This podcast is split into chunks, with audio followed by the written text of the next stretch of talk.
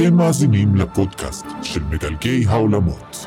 קבוצה עתיקה וסודית של אנשים המסוגלים לדלג בין העולמות של הקוסמיות של ברנדון סנדרסון ולחקור אותם. וכעת, אם אתם מוכנים זאת אומרת, הכירו שניים מהם שילוו אתכם במסע הזה. אני צפריר. ואני חיים. בואו ונתחיל. והפעם נדבר על פרקים 16 עד 22 בספר המדריך לקוסם החסכן לאנגליה של ימי הביניים, ונסיים את חלקו השני. כן, כן. זהו זה חיים, הגענו לחצי ספר. כן, זה ארבעה חלקים? כן, ארבעה חלקים. אומיי. אמ, ו- ואני חייב להגיד שקיבלנו המון המון תשובות, חלקן היו לנו תיאוריות, לחלקן לא, אה, אבל אה, קיבלנו תשובות. אמ, והרבה הרבה קרה בפרק הזה גם כן היה פרק מאוד מבל... פרקים מאוד מבלבלים אמ, ואנחנו נדבר על זה ככה מה אני חושב על זה ומה אתה חושב על זה. אני חושב שהיו לנו דעות מאוד נחרצות לגבי הספר בינתיים נכון נראה הגענו לחצי כבר יש לנו דעה מגובשת קצת לא? אני, בגלל שאני מאזין לספר, אה. לא כל כך הייתי מו- בעניינים, אני חושב שלא שמתי לב שככה קפץ לנו אה, אה, חצי מהספר. אז הייתי די בראש הזה בהתחלה, אפילו נראה לי, אני אומר משהו כזה בתקציר. אה, אבל כן, זה, זה בהחלט אה, מקבלים הרבה תשובות, מתקדמים. אני שוב, אני רגיל לכתיבה של סנדרסון שיש בה סנדרלנץ' בסוף, שיש בנייה. בנייה, בנייה, בנייה, ואז בסוף הכל אה, נופל. ואני תוהה לעצמי אם זה יקרה הפעם גם, כמו שהיה, גם בטרס לא היה סנדרלנץ', היה Sanderlanche היה בסוף איזה מין טיפה. קטע אקשן שהתמקד בשלושה פרקים. קטע אקשן שמתמקד בשלושה פרקים זה לא הבעיה, הבעיה זה המלא מלא פרקים לפני זה שזו רק הכנה ל Sanderlanche, שזה מה שקורה Mhm. בספרים שלו בדרך כלל, ובטרס לא היה את זה. זה אפילו נגמר קצת אה, בחטף כזה, תהינו לעצמנו. היי, למ- לאיפה זה הלך? ועכשיו פתאום אנחנו מגיעים לאמצע ספר, אני תוהה לעצמי, בעצם זאת עלילה מספיק קטנה כדי שהיא לא תצטרך את הסנדרלנץ' הזה. Um, כאילו גם אני בלי שאני יודע איך זה נגמר אני יכול בכמה קפיצות uh, עלילתיות להראות איך זה נגמר בעצם זה לא קשה נכון? כן. אלא אם כן יהיה פה איזשהו טוויסט גדול או סיבוך גדול בעלילה זה די ברור לאיפה אילו אפשרויות זה יכול uh, להגיע. אז uh, לכן אני אומר כן הוא, הוא גם תוח, הוא גם תוחם את זה מאוד יפה גם כן אבל אתה יודע הסיבה שאתה מרגיש שזה פשוט אה, רק התחיל זה בגלל שהספר הזה בדרך כלל הוא באורך של פרולוג מהספרים של סנדרסון אז לכן אתה מרגיש כאילו זאת רק ההתחלה אבל אתה יודע מה לפני שנדבר הלאה בוא תספר לנו חיים מה קראנו השבוע. בכיף. אז מה קראנו השבוע במדריך לקוסם החסכן? אחרי ההיתקלות המסעירה עם הוויקינגים בפעם הקודמת, והגילוי המסעיר שאש יכולה לשרוף ספינות, אה, אה, התכוונתי, הגילוי המסעיר שבממד הזה רונות יכולות להתפוצץ ולשרוף דברים, חבורת ה-D&D המוזרה שלנו מגיעה לשמורה של יאזד. שם הם מכירים כמה דמויות חדשות, ובעיקר את חברו הזקן של יאזד ואת תוק, הסבתא הקשוחה ביותר בחלק הזה של אנגליה. בזמן שהם נחים ומתארגנים להמשך המסע, ג'ון מנסה ללמוד שוב על עברו, חושב האם הוא בספר מדע בדיוני או פנטזיה, שאלה מצוינת ג'ון, הוא מתחיל לבדוק את הקשר שלו עם ה wight המסתורי מחד, ועם ספווין, literally האישה הראשונה שפגש בממד הזה, מאידך. יופי Johnny boy. אחרי זה הם מחליטים להתקדם לוויילבורי ולהציל את אחיה של ספווין. אך בדרך נתקלים בקווין ה sidekick של אולריק, ובזכותו חושף ג'ון הרבה דברים מעברו, גם כאלה שכנראה העדיף לשכוח. ואז בוויילבורי הם פוגשים את המידפאדר ונלחמים עם קווין. ג'ון מציל את אילסטון וזוכה בנאמנות וולציג, אך האם זכה גם באויבים חדשים ישנים? וכן, גם וייטי הלנדס ווייט יוצר קשר, אך אנחנו עדיין לא בדיוק יודעים מהו ומה הוא רוצה. אבל מה אתם רוצים? אנחנו עדיין יחסית בהתחלה. כן, זה מה שאמרתי ש... כן כן. אז עם זה, ועוד הרבה שאלות אחרות, נדלג בינתיים באלגנטיות לפרק, ונדבר קצת על מה שקראנו. מעולה אז חסות אחת קצרה ואנחנו ממשיכים. התוכנית בחסות אח בראש השיכור, בית הברזח הזול ביותר בוולבורי. וזכרו, אם זה קר, זו בירה, אם זה חם, זה שתן. סתם, התוכנית לא תחת שום חסות, אבל היא כן בתמיכת המאזינות והמאזינים שלנו בפטריון, שעוזרות ועוזרים לנו לשפר ולפתח את הפודקאסטים שלנו, את הפודקאסט הזה ועוד פודקאסטים אחרים. אז תודה רבה לכל המאזינים ולמאזינות, לתומכים ולתומכות שלנו, ושוב תודה רבה.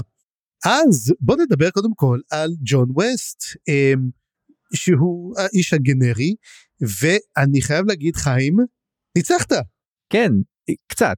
כאילו, מה שחשבתי שהוא, התגלה כסוג של אמת קטנה בתוך הרצף. לא אמת, אמת קטנה שהיא גדולה, הרי אתה אמרת שהוא נושא קלסטרים של המשטרה, וככה הוא אכן התחיל, הוא באמת עשה קלסטרונים למשטרה, ואתה יודע, שמעתי, אני יודע שאני יודע לזהות תיאוריה טובה.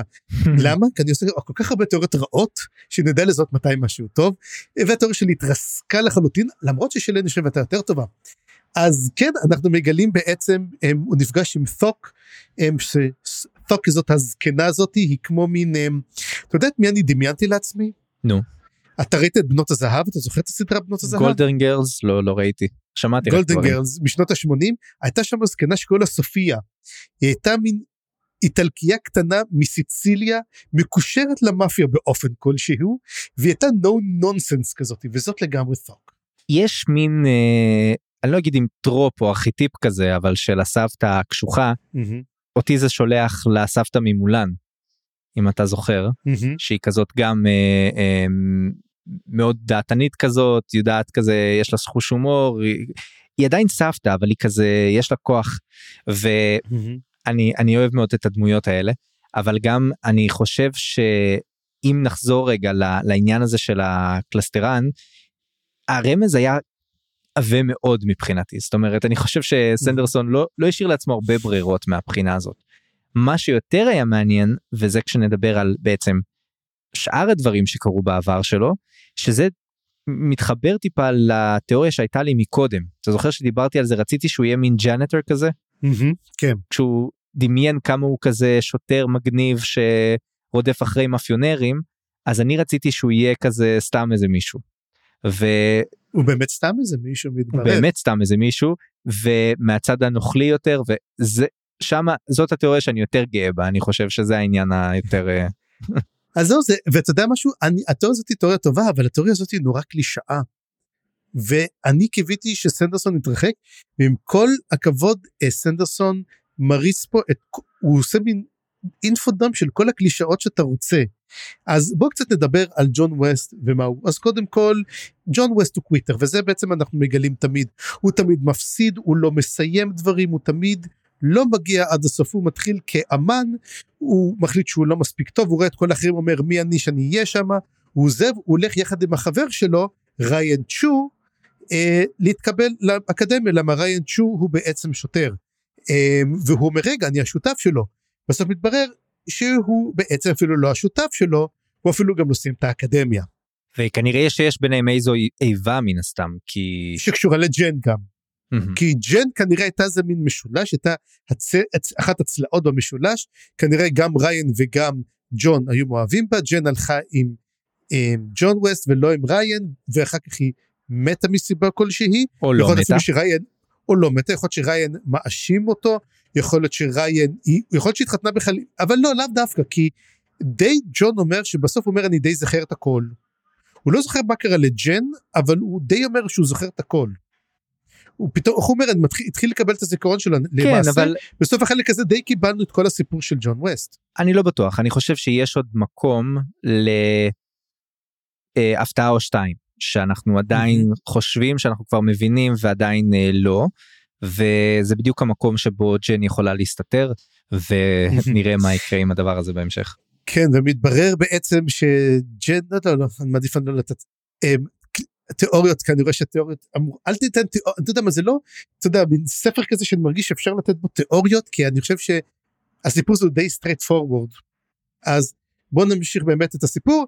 אמ, אז ג'ון ווסט אותו בחור נחמד אה, מתברר שהוא דווקא שנפל מהאקדמיה לשוטרים הוא מידרדר לעולם התחתון ומגיע לאולריק.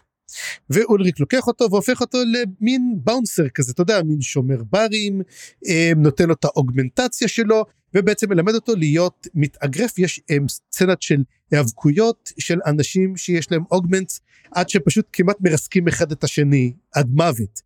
אה, אומרים שזה נראה נורא וזה גם כואב נורא אבל הם יכולים להינצל מזה ואנחנו גם נדבר בעצם על ההבראה על כל בעצם הנושא הזה של ההבראה. ואז מה שקורה כמו שאמרנו הופך להיות בעצם עוד פעם quitter. הוא יש את אותו trope ישן אתה יודע שהוא עומד לעשות את זה ואז הוא נלחם מול קווין ואז כולם, כולם מהמרים עליו והוא בכוונה take the dive נופל כאילו אתה יודע לא מוכן אתה יודע הוא מפסיד ואז כל ההימורים הולכים לאולריק שכמובן דאג לתת את האחוזים הטובים נהנה מהכסף כי הוא הימר נגדו ומרוויח וזה ידוע הרי אנחנו ראינו את זה בכמה סרטים ראינו כבר את ה trope הזה ה trope הזה דרך אגב סרט שמשחק איתו זה Snatch של גיא ריצ'י שבו בעצם המתאבק שמגולם לזה ברד פיט אמור ליפול והוא לא מוכן לעשות את זה כי הוא בעצם pikey והוא מפיל את היריב שלו לקרשים. כן. אז uh, מה, זה trope כזה של סרטי פשע. רגע זה לא גם העלילה ב Pulp Fiction יש שם את הקטע הזה?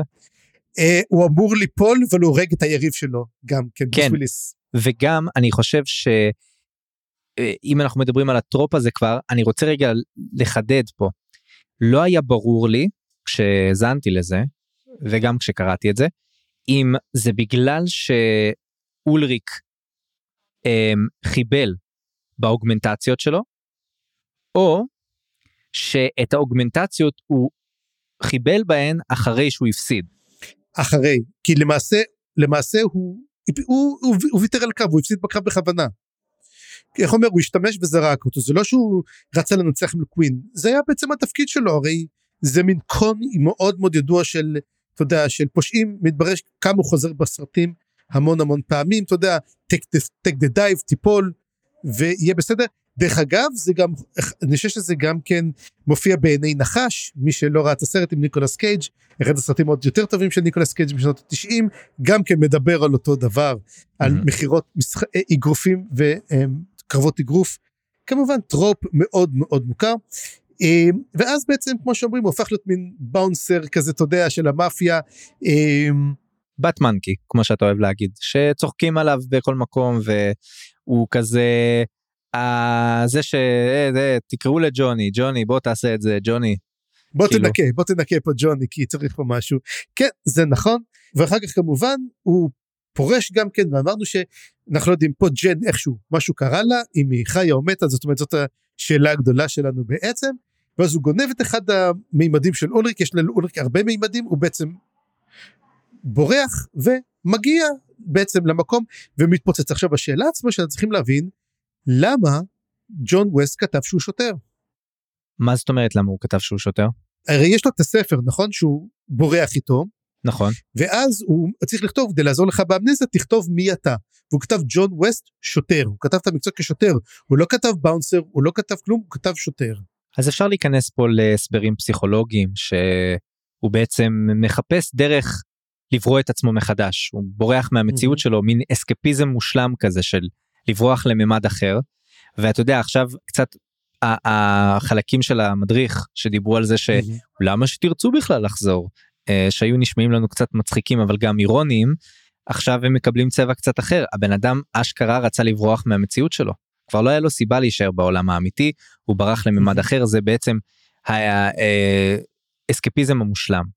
אז אולי הוא גם ניסה לברוא את עצמו מחדש וזה שוב משליך אותי לממנטו אני לא אעשה פה ספוילרים אבל זה מאוד מאוד מזכיר לי את זה בעצם איך הגיבור מנסה לברוא את עצמו ואני רוצה נכון. להגיד שבנקודה הזאת הוא סוג של מצליח אבל העולם הזה עסק בי שזה בעצם העולם שבו אולריק בעצמו רוצה להיות ויש לו סיבה להיות שם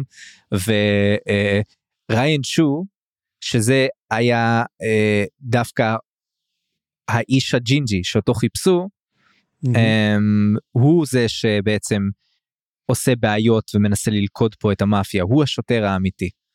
כן אגב זה קצת מצחיק ריין שו שם שנשמע אסיאתי ג'ינג'י. כן ההסבר הברור פה זה שזה בעתיד קצת אז זה יכול מאוד להיות כן. שהגנים כן. פה כבר uh, מספיק uh, מטושטשים.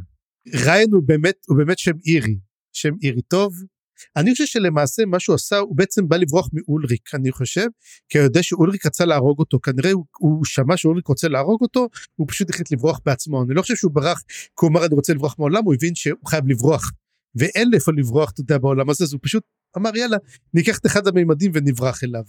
אמ, אז עכשיו השאלה, איך בעצם הוא גנב את אחד המימדים, איך הוא יוכל לעשות את זה? הרי הוא צריך את המפתח הקוונטים הזה, נכון? יש לו קוד, ואת הקוד הזה, מסתבר שיש מאגר קודים אצל אולריק, ובתור uh, מקורב של אולריק, הוא היה לו גישה איכשהו לדבר הזה. יכול להיות שהייתה לו, מפאת ה... אה, העסקה שלו שם היה לו את כל מיני קודים וגישה אתה יודע כמו מפתח למשרד עדיין או מה שזה לא יהיה כן. הוא יוכל היה להשיג את הקודים איכשהו אנחנו לא יודעים בדיוק איך אבל לא כזה קשה להסביר. אז uh, באמת אגב גם שאלה עצמה איפה השער נמצא איך אפשר לעבור בו. אתה יודע אנחנו עדיין לא קיבלנו את רוב התשובות uh, לאיך שזה עובד אבל uh, זהו בינתיים אלו חייו של ג'ון ווסט. דרך אגב עוד דבר של ג'ון ווסט אומר בהתחלה הוא אומר כזה מין אה, אני לא יודע לדבר עם נשים ואז פתאום הוא אומר מה זאת אומרת. ודאי שאני יודע לדבר עם נשים. אני יודע את ה pickup lines הכי טובים הולך לי טוב עם נשים. זה מין נורא מוזר כי זה לא כזה מסתדר עם הדמות שלו כמו שהוא רוצה להיות או על ג'ן או על משהו. אז אני אשאל אותך באמת הייתה ג'ן בכלל? אני חושב שכן. זה יחדד יותר את מערכת היחסים כנראה עם ריין וחוץ מזה זה לדעתי כנראה המניע האמיתי לכך שהוא בחר לברוח. זאת אומרת לדעתי עד שג'ן הלכה היה לו איזה משהו וברגע שהיא הלכה המציא... האחיזה שלו במציאות בעולם האמיתי הלכה והתערערה. Uh, זה גם זה מין סיפור כזה שאנחנו מכירים כבר הרבה מהרבה מקומות זה סוג של ה fridging הקלאסי של האישה בעבר הטרגי שלו זאת היא בעצם אנחנו לא נותנים לה יותר מדי מקום ופיתוח דמות. Um, מה שיהיה מעניין באמת לגלות אם היא עדיין חיה או אם ההיעלמות שלה איכשהו קשורה לאולריק או לריין אז זה באמת יחדד קצת את המצב. או אם היא הגיעה בעצם לעולם הזה איכשהו.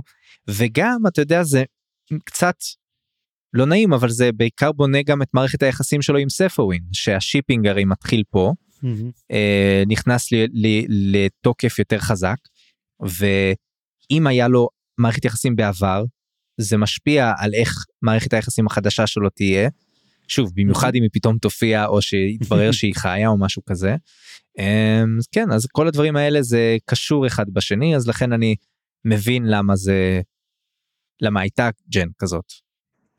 אז אנחנו באמת אה, נדבר בוא נתחיל באמת נמשיך לדבר באמת על כל הדמויות החדשות ובמיוחד על השיפינג הזה אבל לפני שנעשה את זה הפסקת פרסומת אחת קצרה ואנחנו ממשיכים.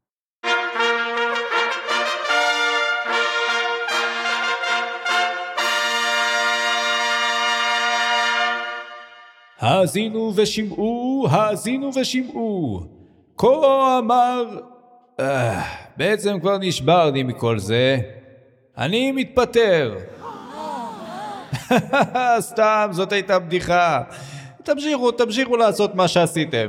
ההכרזה האמיתית תבוא מחר. חזרנו אז אה, חיים בוא תיקח אותנו אל החצי השני שלנו. כן וואי מסתמן שיהיה לנו פרק קצר, קצר הפעם אבל רציתי באמת להתעסק טיפה בדמויות ובמערכות יחסים החדשות שמתעוררות פה בפרק הזה. הדבר הראשון זה באמת ה shipping עם ספווין שפה באמת מתחיל הסוג של חיזור שלהם אה, זה נראה שהם שניהם בעניין זה נראה כאילו כל הזמן חשוב לו לציין אה, איך היא לבושה ומה היא עושה עם השיער שלה אתה יודע זה כזה קצת מצחיק אבל אה, בעצם תוך כדי זה שהם מתקרבים אנחנו מגלים את הסוד האפל של הסקופים. אה רגע זה כבר גילינו לא? או שזה לא לא לא אנחנו מגלים אותו הפעם. כן שבעצם הסקופים אה, מסתירים את זה שהם לא מסוגלים לדבר עם הווייטים לא מסוגלים באמת לעשות את הקסם שלהם לעומת הם אומרים הסקלדים אבל הסקלדים של הוויקינגים הורדמנים אה, לך תדע אולי הם גם מסתירים את זה שהם לא יכולים כי פה מתחיל באמת אה, אה, בעצם להיות ברור שזה לא כזה obvious ש- מה, מה שחשבנו שהקסם הזה קיים. אנחנו כרגע נתונים בין שני בעיות. בעיה מספר אחת הסקופים לא באמת עושים קסם ואנחנו לא בסיפור פנטזיה לכאורה כן? העולמות לא יכולים באמת להיות פנטסטיים. אממה יש לנו את הרונות המתפוצצות יש לנו את האלים סימן שאלה ויש לנו את הווייט שמדבר איתנו. אז uh, אנחנו צריכים עכשיו לפתור את הדילמה הזאת שעלינו עליה בפרק הקודם וגם ג'ון ווסט מתעסק עם השאלה הזאת שזה מגניב. Uh, ואני אני, אני רוצה לדעת כאילו לאיפה אנחנו הולכים ואיזה סוג סיפור זה והאם זה פנטזיה או מדע בדיוני או גם וגם זה עדיין נשאר פה ואני חושב שזה מעניין כי השאלה של הסקופים בעצם מחזקת את זה. השאלה של הסקופים דווקא מראה שלמעשה זה סיפור מדע בדיוני רגיל אין פה פנטזיה כי למעשה אתה יודע הם כן מאמינים שיש אבל זה הכל אחיזת עיניים אני חושב שלווייטים יש אני אתה יודע אני אני אלך עם זה שאולי יש אתה יודע מימד שיש בו קסם. יכול לקרות כזה דבר. נו כן אבל זה זאת בדיוק השאלה. האם במימד הזה יכול להיות קסם? כי הרי אין מימד עם בננות מדברות אבל האם יש מימד עם ווייטים מדברים? האם יש לזה הסבר סמי מדעי קוונטים קוונטים משהו? ואני רוצה אתה יודע אני חושב על הווייטים האלה והדבר היחיד שקופץ לי בראש הוא מזכיר לי משהו כזה שהוא מין הסבר כאילו פסאודו מדעי זה זה מזעזע אבל זה בעצם הסיפור אה, המיתולוגי של הסיינטולוגיה. שזה עב"מים לא? כן שיש שם את העניין הזה של החייזרים שבעצם רוחות של חייזרים שהתלבשו על נשמות בני האדם שהגיעו מאיזה מקום שנלחמו באיזושהי איזשהו דיקטטור פסיכי כזה.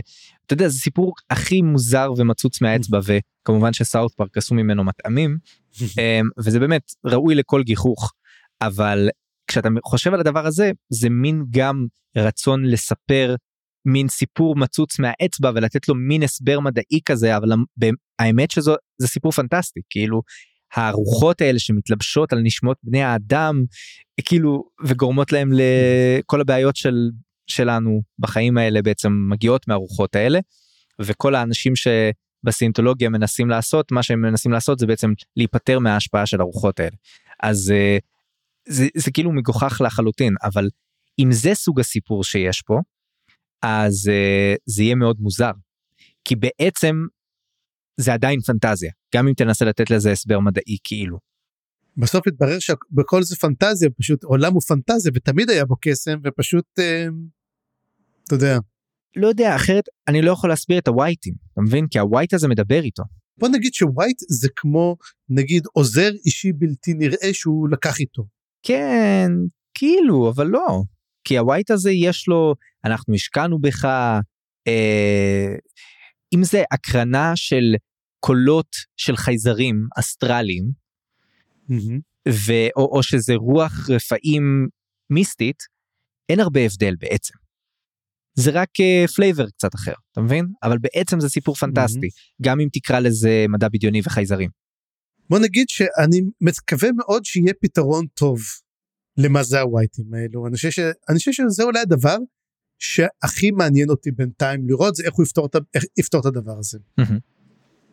וכמו שסנדרסון תמיד אומר אתה צריך לפתור כל דבר בצורה משביעת רצון אז תזכור סנדרסון זה חוק ראשון שלך.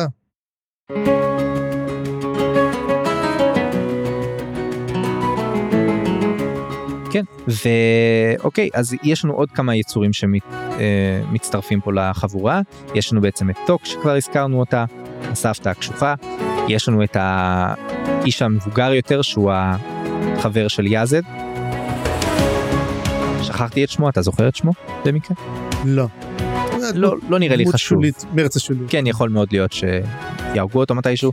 ויאזד עצמו הוא טיפוס די מועיל זאת אומרת הוא כבר אה, אנחנו רואים שהחבורת D&D שלנו גדלה ויש לנו כבר בני ברית כאלה שבאים ועוזרים אה, ולקראת הסוף אנחנו גם משיגים חזרה את וויר האח של ספורין.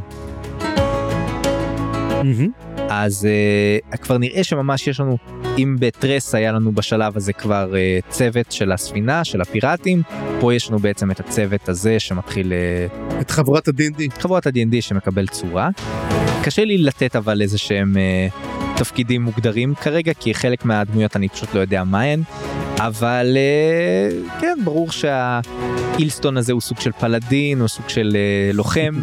הלוחם כן. כן וספווין היא כהנת כהנת או דרואידית הייתי. סוג של אתה אה, לא אתה יודע, זה תמיד זה ככה, תמיד שיש לך איזה מישהי שבאה, לי- אתה יודע, שבאה לחברות דינדי, מה את רוצה להיות כהנת או דרואידית? נתקלתי בזה הרבה. אני שמח שהיום זה כבר לא, אבל לפני 20 שנה זה היה ככה. כן קשה קשה להימנע מתפקידים מגדריים גם בפנטזיות שלנו לצערי זה לוקח זמן לגמרי. אבל כן זה עניין שממש. אה, בקיצור אני לא רוצה באמת להת- להתעכב על זה עכשיו אבל חבורת ה-D&D שלנו קוראים את עור וגידים והדמות האחרונה שמצטרפת פה זה באמת הווייט שלנו שכרגע אני קורא לו וייטי. אתה מוזמן למצוא לו שם אחר אם בא לך. אמ, לא, לא, לא, זה נהדר. תוך כדי הדיבורים עם ספורווין וזה אנחנו מגלים שהוא כנראה ווייט סופר חזק כי הם מתקרבים למשל לעיר לוויילבורי שם יש אבן הרבה יותר חזקה ממה שהיה בעיר הקודמת בכפר הקודם וזה אמור בעצם לקבול את ה...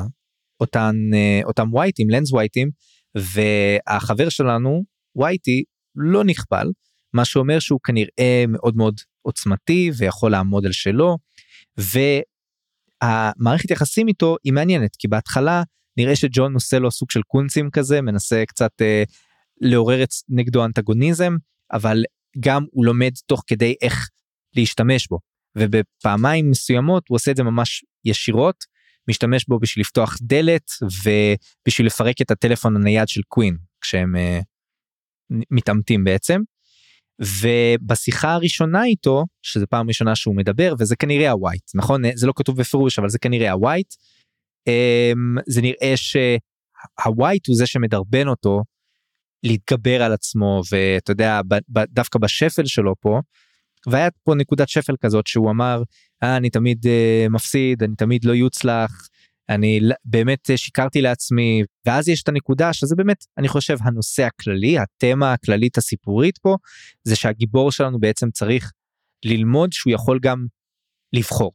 זאת אומרת לא רק דברים קורים לו אלא הוא גם יכול אה, לבחור את, ה, את הגורל שלו ולהשפיע על חייו. אתה יודע זה מין מסר קלאסי כזה של הרבה סרטי דיסני אני לא צריך להתעכב על זה אבל זה נראה לי המסר הכללי פה. זה תמיד סנדרסון אמר שיש כל מיני סוגי עלילות וזה כמו עלילה של אה, כמו שקבוצת ספורט אתה יודע שעכשיו יש לנו את הקבוצת ספורט והרי את כל הזמן אנחנו גילינו שמפסידים והוא הפסיד בתחרות אגרוף הוא תמיד קוויטר הוא תמיד יוצא ופעם הוא צריך כאילו ללכת עם זה עד הסוף לא לברוח אלא להמשיך עם זה עד הסוף לאיפה שזה יוביל אותו. אה, זאת בעצם לפי דעתי התמה גם כמו שאתה אומר בעצם כן אה, רק שבסרטי ספורט זה בדרך כלל את הנישה הזאת תופס המאמן. כאילו המאמן הוא זה שבדרך כלל אה, היה אה, ממש כפסע מלהיות האלוף היה שחקן פעם פעם הוא היה שחקן הוא היה פעם הוא היה שחקן, ואז- ועכשיו הפך להיות מאמן וכן והוא כל כך מריר ו- וכואב לו על העבר שלו שהוא כן זה בדרך כלל התפקיד של המאמן פה אני חושב זה סוג אחר טיפה של עלילה אבל אני מסכים שזה דומה מבחינת התנועה של הדמות. אבל כן נראה לי זה אתה מסכים איתי זה בעצם התמה הכללית פה של האם הגורל שלך יש לך דרך לעצור אותו לשנות אותו. אה, או שאתה בעצם אה, נועדת בעצם להמשיך ולהיות מה שהנסיבות גורמות לך להיות. או כמו שאומרים it's never too late. נכון? אמ, והדבר האחרון שהיה לי פה מעניין ובאמת הדמות החדשה שנוצר איתה פה מערכת יחסים זה בעצם וולציג ווולציג הוא המיד פאדר ויש לו עוד שם כלשהו אה, שכחתי איך קוראים לזה. ריס ריינס משהו לא זוכר, אני זוכר מיט פאדר ואני זוכר ולצי. יש עוד איזה תיאור אה, והוא באמת השליט נגיד בין אה, אילסטון ולבין אה הוא הריב. ריב, הריב. ריב, ריב, כן. הריב שהוא השליט בין, ה- בין אילסטון, מה שאילסטון לבין הארל, ש... אגב ריב משם מגיע גם מילה שריף. זה אה וואלה. אטימולוגית כיפית. כן. וריב זה מה, צרפתית או, או ס- אנגלו-סקסית? זה סקס... נראה לי שזה אנגלו-סקסי זה ריב והפך להיות משם למשהו אחר אבל כן אתה נתקל בזה בכל מיני אה, מעניין. בוא נגיד כל מיני ספר, ספרים של איך קוראים להם ברנרד קורנואל ושל אה, קן פולט. אז, אז באמת אני חושב שהסצנות איתו פה מאוד מעניינות, כי בעצם אנחנו משיגים את מה שרצינו עד כה, וזה באמת לראות איך הקוסם הזה עושה את מה שהוא יכול במימד החדש הזה שכולם בו, אתה יודע, פרימיטיבסקי. אז באמת זה מה שאנחנו מקבלים. הפנטזיה הזאת מוגשמת, אבל גם בו זמנית אנחנו מקבלים את אחד מהשפלים הכי גדולים.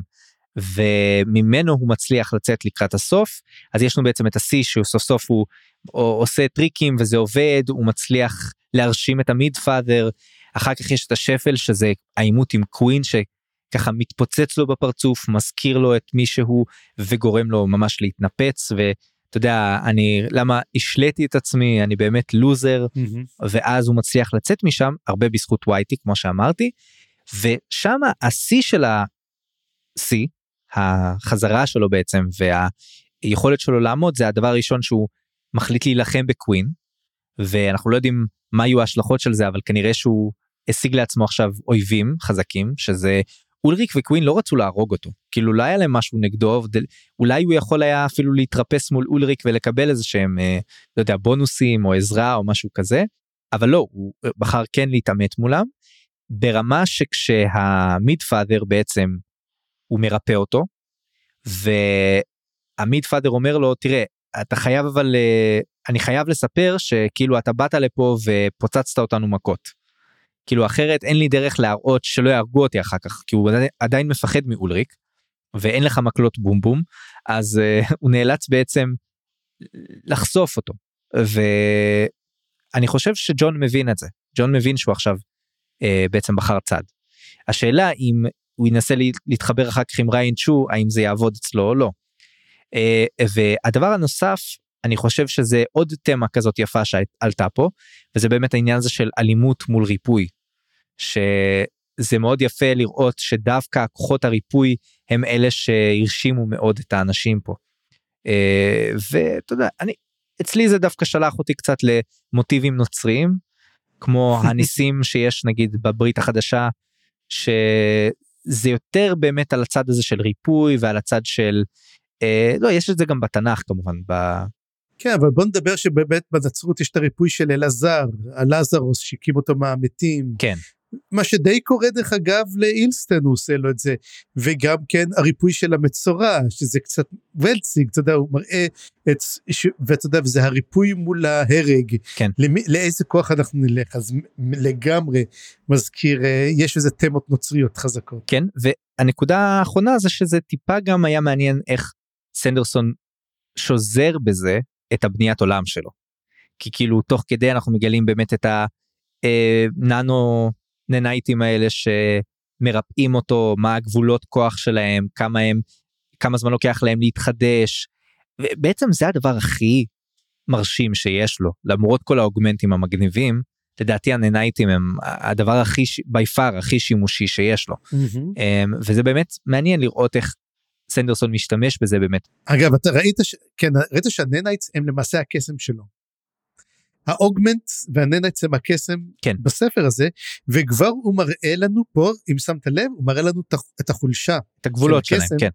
הגבול שלו קודם כל nanites יש לך מוגבל ואחרי שזה אתה יש לך כמות מוגבלת ואחרי זה אתה צריך 48 שעות אין לך בעצם יותר nanites ואתה צריך הגוף מייצר בעצם nanites מחדש אז מה שאנחנו יודעים שעכשיו יש לו 48 שעות שהוא די חלש בהם זאת אומרת אם יקרה משהו עכשיו הוא די פגיע.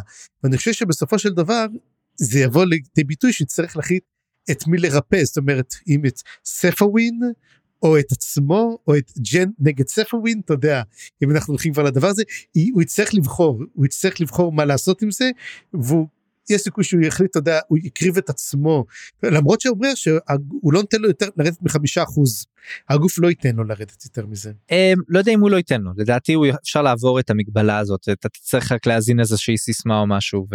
אבל אני אגיד לך... הוא יזכור את הסיסמה בסוף, כן, והוא יפעיל את כל, אתה יודע, הוא יזכור בסוף את הסיסמה שלו ויפעיל את כל האוגמנטים האלו הגדולים. אז אם אנחנו כבר עסוקים בלתת uh, השערות ותיאוריות, אז הנה הנבואה שלי, אני חושב שאת מישהו כן. יציל, או לפחות ינסה להציל, זה את ריין צ'ו. והוא יגיד כזה סוג של או ריין אתה הרי השוטר הבד אס אתה תצטרך להציל פה את המצב אני אקריב את עצמי בשבילך וריין צ'ו יגיד לו לא אתה הגיבור האמיתי או שהוא נגיד ימות לפני שהוא יספיק לעשות את זה ואז ג'ון יצטרך להציל את המצב למרות שהוא לא השוטר אה, כן זה יהיה כמובן הסוף הפואטי פה בסיפור. וואו אנחנו אם הולכים לתלישות אז הולכים עד הסוף אה? אני אומר לך הדבר הזה מה, מה, מה הבעיה פה שהמהלך פה בסוף היה בדיוק מהלך שמתאים גם לסוף העלילה, זאת אומרת למערכה שלישית של ההצגה. העניין הזה של ההתרסקות, השפל הזה של אה, המאבק הפנימי, כן, של אני לוזר, אני לא יכול בעצם לנצח. הסצנה הזאת שהגיבור בעצם כבר אין לו כוח להילחם, ורגע לפני שהוא כמובן מתגבר על עצמו ומצליח להביס את הרע, אז היה את זה מין במיקרו פה, אתה מבין? אז אני תוהה לעצמי, כן. אם זאת הנקודה שבה אנחנו יכולים שנייה לעצור ולעזוב רגע את uh, מסע הגיבור וללכת למשהו טיפה יותר uh, מקורי, או שאנחנו עכשיו ניקח את זה ונעשה את זה מחדש, אבל הפעם עם stakes יותר גבוהים. אז עוזי, יכול להיות שזה בעצם, אתה יודע, יש הרגשה באמת שנגמר דיסק אחד, וצריכים להחליף עכשיו את דיסק 2, כי יש לנו ארק, והארק בעצם אה, מסתיים. אז אני חושב שמה שבעצם סנדרסון עושה הוא בעצם חילק את הספר ל, אתה יודע, לארבעה חלקים. הוא לא הלך על, על המבנה של השלושה אקטים הוא הלך על ארבעה אקטים. אתה יודע שחלק ראשון מציג חלק שני מאבק ראשון חלק שלישי שיגמר כנראה ב... אתה יודע כנראה בנקודת שפל יותר עמוקה ממש וחלק רביעי בנייה ורסורקשן כן. אמ, שזאת גם כן אופציה. לגמרי ואני מוסיף שיכול מאוד להיות שיהיה פה מין טוויסט קטן ויכול להיות שאנחנו נלך עכשיו לעולם האמיתי. יש לי תחושה שזה משהו שחשבתי שיקרה בחלק הזה ממש איך שהוא התחיל חשבתי שזה מה שלאט שאנחנו הולכים אבל לא זה זה נעצר שם. אני חושב שיש סיכוי עוד שנראה את העולם האמיתי איזשהו סין, שינוי כזה של סינרי או של לשנות את הזמן נגיד לחזור לעבר של ג'ון ווסט. אתה יודע אני חושב שקראת יותר מדי סטיבן אריקסון. ואתה רגיל שהוא זורק אותך כל פעם ליבשת אחרת כל שלושה פרקים אבל אני חושב שסנדרסון תראה זה רעיון נחמד אבל אה, תשמע אה, אני כשנדבר קצת על זה ניתן את השם של של החלק השלישי שהוא אולי הוא מרמז שאולי יש משהו שאתה צודק.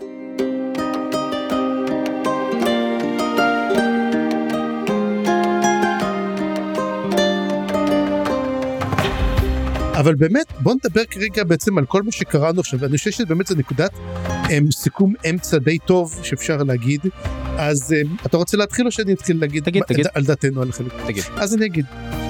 הם, אני חייב להגיד שבינתיים אני מאוכזב אוקיי? מותר להגיד את זה? מותר בטח. יופי. ואגיד גם למה. כי אני חושב שלמעשה סנדרסון פה כותב סיפור סופר קלישייתי לא קורה בו משהו מעבר, אני אגיד לך את האמת, אם אתה קורא את הסיפור הזה ואתה קורא אותו רצוף וזה, אוקיי, נחמד חביב וכל זה, קשה להתעמק בו, אוקיי? הוא מאוד רדוד. זה ספר עם בניית עולם סופר רדודה, אין כמעט דמויות, יש דמות אחת אישה והוא מת... ויש בה shipping, יש דמות ראשית של, אה, איך קוראים לו, אילסטון, ויש לך עוד יאזד, כל פעם מגיע איזה דמות קטנה פה, דמות קטנה שמה, קונפליקטים נפתרים נורא מהר, זה מין הרגשה של סיפור פנטזיה של ילד בן 18 שהוציא את זה באינדי. אין פה הרגשה של master planner, כמו שאנחנו רגילים.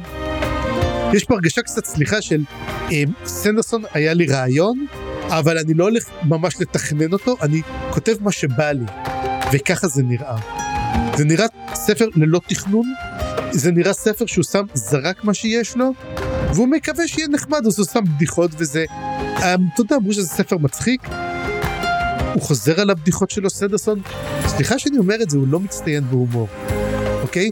זאת אומרת, הוא כן יש לו יכולת כתיבה, ואתה יודע, בעוד שטרס היה ממש מגניב, הספר הזה הוא ירידה לא נורמלית, אתה יודע, אמ, ויש סיבה שהוא השני, מכיוון שהראשון, טרס הוא הביא משהו חזק, אז הוא מביא קצת נמוך, ואני חושב ששלוש ארבע קצת יעלו את זה למעלה ותישאר עם טעם טוב.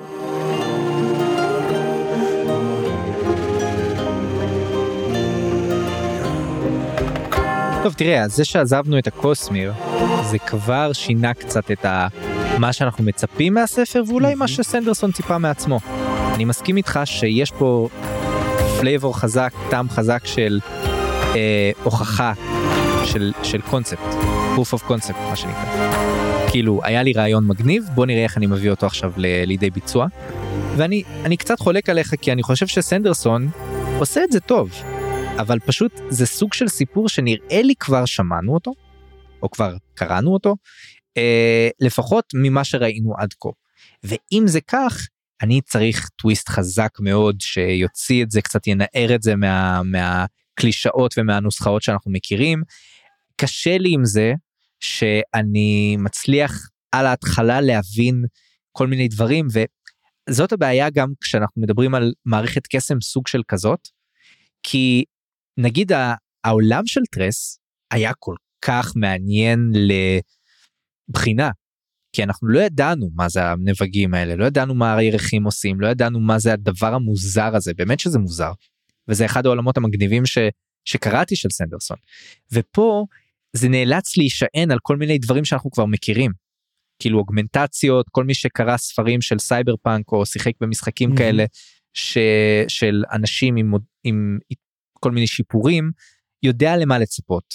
והעניין הזה של nanites ראינו אותו באלף מקומות אחרים והעניין הזה של וייטים וזה זה כבר מתחיל להיות מעניין אבל השאלה מה זה ולאיפה הוא לוקח את זה זה עדיין לא ברור אז אני צריך שזה או ישבור חזק חזק חזק לכיוון של פנטזיה או ישבור איכשהו את הנוסחתיות פה כדי שזה יעלה מעל סיפור שלדעתי הוא מהנה הוא נחמד אבל לא מדהים לא עושה לי לא נותן לי השראה לא מעיף אותי. בוא נגיד כמו שאמרנו קראת אמרת קראנו כבר את הספרים האלו כן. קראנו את הסיפורים ראינו את הסרטים. אמ, תראה אם הייתי צריך לתת לו ציון עד עכשיו יסלחו לי אבל הציון חמש. כן, אני אני אתן לו חמש וחצי. אתה נדיב יותר. כמה? חמש וחצי. חשבתי תגידי שש, שש וחצי, מתבר... טוב, אני בחברה טובה. כן, לא, אני לא סובל בכלל, אני נהנה מהקריאה. תשמע, אבל, אבל אתה צודק דבר אחד, הוא חייב לתת פה וואחד פריסט. כן. אמ, וזה יכול להיות, כי סנדרסון אמר כבר מראש, בוא נסתכל רגע על מטה, נצא החוצה רגע מהעולם ונדבר על הכתיבה, הוא אמר שהספר הזה נכתב במתנה לאשתו. והוא עשה לה את זה כאילו כמתנה כתב לה סיפור. זה לא טרס? לא, זה הסיפור הזה. אה וואלה. לא טרס. וטרס הגיע כשהם ראו את הנסיכה קסומה ואמרה לו תגיד לי למה היא לא עושה כלום. אז לכן חשבתי שזה מתי שהוא... אוקיי. אז זה בעצם הסיפור שהוא כתב לה. אז לא יודע מה יקרה עם זה יכול להיות שהוא סתם ניסה גם כן למצוא את הקול שלו אבל אתה יודע מה, מה אני חושש באמת? שסנדרסון לא יכול למצוא את הקול שלו מחוץ לקוסמיר. לא כי אני קראתי ספרים אחרים שלו לא בקוסמיר ואהבתי אותם הרבה יותר והם היו הרבה יותר מקוריים. מה סקייוורדס? סקייוורד אהבתי הרבה יותר. סקייוורדס לפי דעתי גם כן הוא סובל מבעיה אחת שהוא נורא רדוד. הוא סופר רדוד העולמות שלו ראית שהוא ניגש לעולמות הפנטזיה. קראת מתפרע... את שלושת הספרים של סקייוורד? אה, קראתי את השניים הראשונים אחרי שאני כבר לא, לא יכולתי לקרוא את השלישי כבר לא עניין אותי. אז השלישי צובר שוב תאוצה ו... הספרים האלה הם לא הדברים הכי מדהימים ועמוקים שסנדרסון כתב, אבל אני רואה בהם גם את הגדולה של סנדרסון וגם את הכתיבה המעניינת ומקורית למרות שזה כאילו לא הקוסמיר אה, אני דווקא ממש רואה אותו שם אבל ברור שבתור חובב גדול של הקוסמיר זה מה שאני רוצה לקרוא כאילו סנדרסון יאללה יש לך עולם mm. כזה גדול ויפה שאתה בונה יקום כזה גדול ויפה שאתה בונה. תשמע זה כמו למשל שאתה רוצה לראות מרוויל ואתה אומר וואלה אני רוצה לראות מרוויל ורוצה לראות דברים ואתה מקבל שיהל. או שאתה מקבל uh, את אתה יודע סדרה שפעם היה את הרי את השיתוף פעולה בין מרוויל ונטפליקס אה, שהיה לך את הסדרות mm-hmm. של הגיבורים הקטנים כן ש... אז אתה מקבל את איירון פיסט. אתה מקבל את איירון פיסט או אתה מקבל אני חלק מהם מאוד אהבתי אבל זה לא מתחבר לסרטים וזה היה כאילו החלק שיש את הנתק הזה וגם בדיסי יש את אותו דבר אבל לא משנה כן. כשבסדרה של דיסי אתה צריך להראות את בטמן אז uh, הוא יהיה ב... אתה יודע יראו אותו צל כזה יראו אותו צל או יראו או זה שזה יהיה שחקן אחר uh, סוג ד'. בקיצור זה זה באמת העניין uh, אני רוצה לראות עוד קוסמיר אבל יש לי עוד תקווה שהספר הזה יצבור תאוצה יחזור לזה. אבל אתה יודע משהו אם אתה נתת את הדוגמה של מרוויל וזה וכל פה בוא ניקח דוגמא את agents of shields. אוקיי סדרה שהתחילה מאוד מאוד מאוד צמודה לסרטים הם גם כן אתה יודע הם עשו את הסרטים את הסדרה סדרה לפי הסרטים הם שינו דברים אבל מנקודה כלשהי הם די סטו וממש פיתחו את זה יפה מאוד בעצמם. זאת אומרת שאתה לא צריך להתבסס אתה יכול לשחק עם זה אתה לא חייב להתבסס על זה, אתה יכול לספר סיפור טוב. וזה מה שחשוב פה בעצם, זה הסיפור הטוב. וכאן אני מרגיש שזאת קלישאה ולא סיפור טוב. זה סיפור וואי, לא, לא יודע אפילו וואי, לא יודע אפילו איך להגדיר אותו. הוא כל כך מזכיר לי off to be a wizard, נורא מזכיר לי אותו, אבל off to be a wizard אפילו היה כתוב יותר נחמד ויותר מצחיק ויותר כיפי. אז אני פשוט, אה, אתה יודע משהו כמו שאמרת, אני מחכה לטוויסט.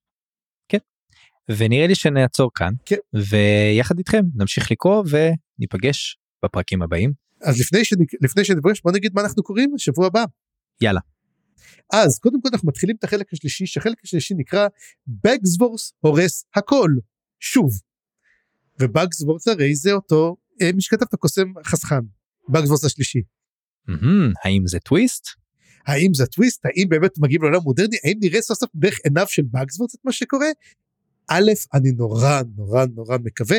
מה שכן מצחיק גם כן בספר מר- אתה יודע יש תמיד את הקושי שזה מתחיל בכוכב מה זה שני כוכבים אחד עם כובע של, אה, של, של קוסם ובשלישי רואים פשוט שלושה כוכבים אחד עם קוסם הוא שכוב ככה מת ושניהם מסתכלים עליו כאילו מה קרה לך?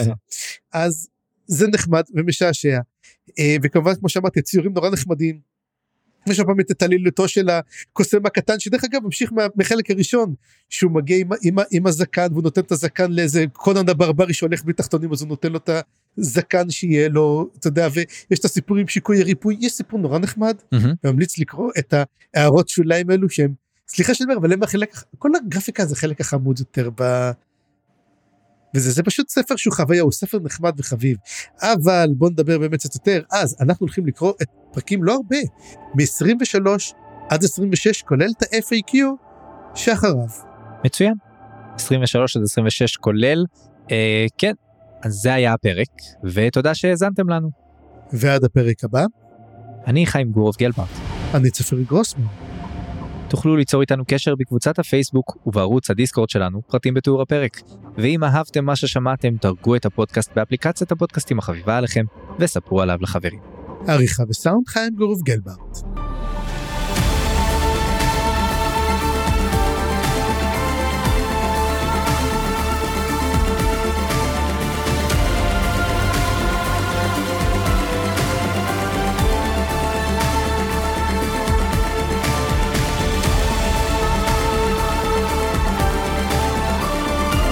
מדלגים יקרים, אתם הולכים לעזוב את הפודקאסט הזה ולחזור לעולמכם המקורי. היכון לדילוג בעוד שלוש, שתיים, אחת.